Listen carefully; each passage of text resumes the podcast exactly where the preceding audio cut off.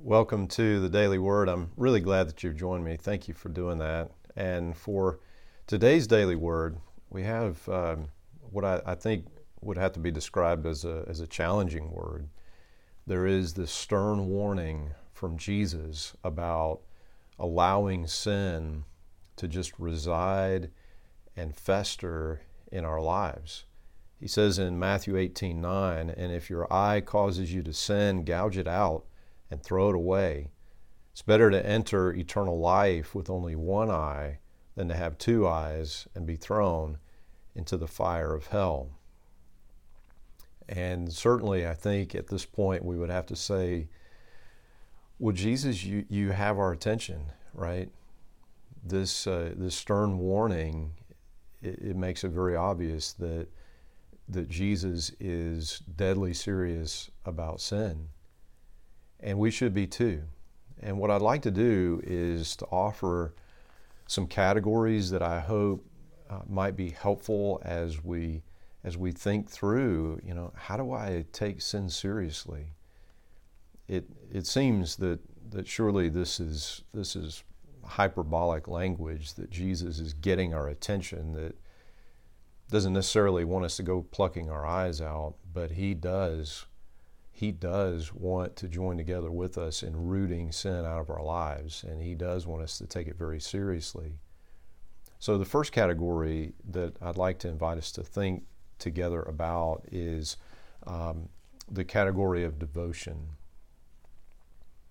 What, what is it that I've given my life to, that I look to um, to provide for me what is truly life? Because we're, we're going to be devoted to whatever it is that we believe gives us life. Are we devoted to our sin because we believe that there's life in that, whatever the sin might be? Or am I devoted to God? Do I choose God over my sin? It's a really, um, you know, disturbing passage in the book of Hebrews that, again, is one of these that gets our attention in chapter 10 and verse uh, 26, we read, Dear friends, if we deliberately continue sinning after we've received knowledge of the truth, there's no longer any sacrifice that will cover these sins. There is only the terrible expectation of God's judgment and the raging fire that will consume his enemies. And again, we say, Lord, you, you sure have our attention. What is, what is, what is this about? Deliberately continue continuing to sin. This is, I believe, to show more devotion to our sin than we do to Jesus. I am committed to this sin, to justifying this sin, continuing in this sin, than I am to following Jesus Christ, than I am responding to the love and grace of Jesus for me on the cross. We, we have essentially if we are devoted to, committed to sin, we've rejected the cross. There won't be another one.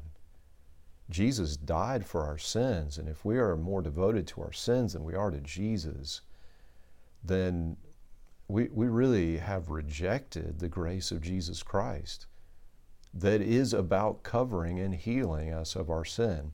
Second category I want to offer us to think about is, is that of trust. Do I believe that God tells the truth, that what God names sin is not best for me, or, or, like the tempter in the Garden of Eden, like Satan there, um, do, do I believe that God has lied? Did God really say? That was the language of the tempter. Did God really say that if you eat of this, you'll die? You won't really die, right?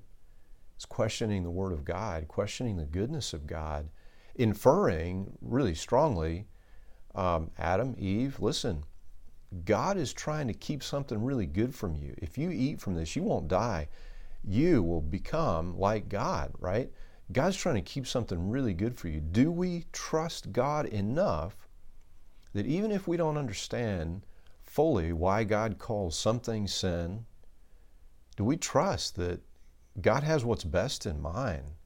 Do I trust God more than I trust my own desires? And then Last category is that of, of affection. Am I, in my heart, more attracted to darkness or to light? Eh, do, do, I, do I feel a draw to get closer to God and to fellowship with Him?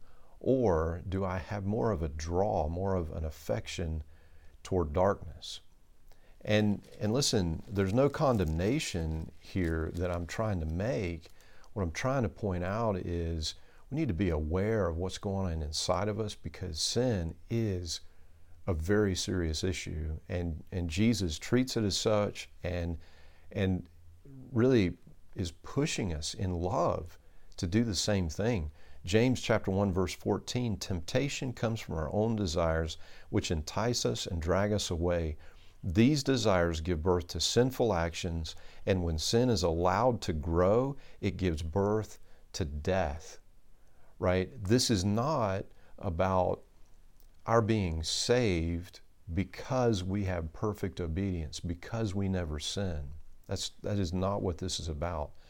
This is about the potential. If we let sin fester in our lives, that it will actually it will actually draw us away from God. It will turn our hearts from Him, it will draw us away from Him, and ultimately, the Scripture says, it leads, it leads to death. And that, of course, is not God's intention. You know, real interesting thing, even after that very stern warning, where, where Jesus goes immediately after that, is talking about the lost sheep. If a man has a hundred sheep and one of them wanders away, what will he do? Won't he leave the 99 others on the hills and go out to search for the one that is lost? And if he finds it, I tell you the truth, he will rejoice over it more than the other, more than over the 99 that didn't wander away. In the same way, it is not my heavenly Father's will that even one of these little ones should perish. This is the desire of God, not not that we perish in sin, but that we thrive in what is truly life with Jesus. And not only that, He's given us some really sound um, strategies for doing this. Real interesting thing again.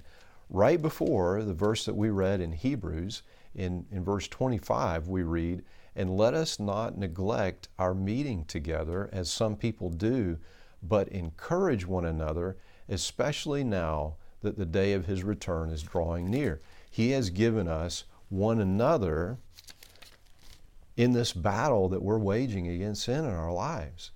And in the book of James, to return to James, at the end of the book there, in uh, chapter 5, verse 16, we read, Confess your sins to each other and pray for each other so that you may be healed. This is the desire of God, and He has given us one another as a gift to uh, to actually plead before God for one another and encourage one another and hold one another accountable. This is why we, we have pushed so much our life groups because it's about digging into the scriptures, hearing from God, helping one another, encouraging one another as we are walking out our faith in Jesus Christ, as our hearts are being changed so that we long more for God than we long for sin, and that we are grieved by sin, but not as those who are without hope. We are not to be taken down by shame. We are meant to be grieved so that we we shed sin, we defeat sin, we get it out of our lives so that we know more of the fullness of life in Jesus. That is his desire for us, for us. The one, he, the one who came looking for the lost sheep, including me and including you.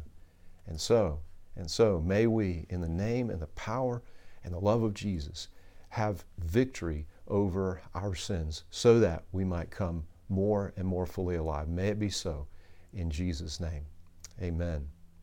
And until we get a chance to speak again, may God bless you and keep you.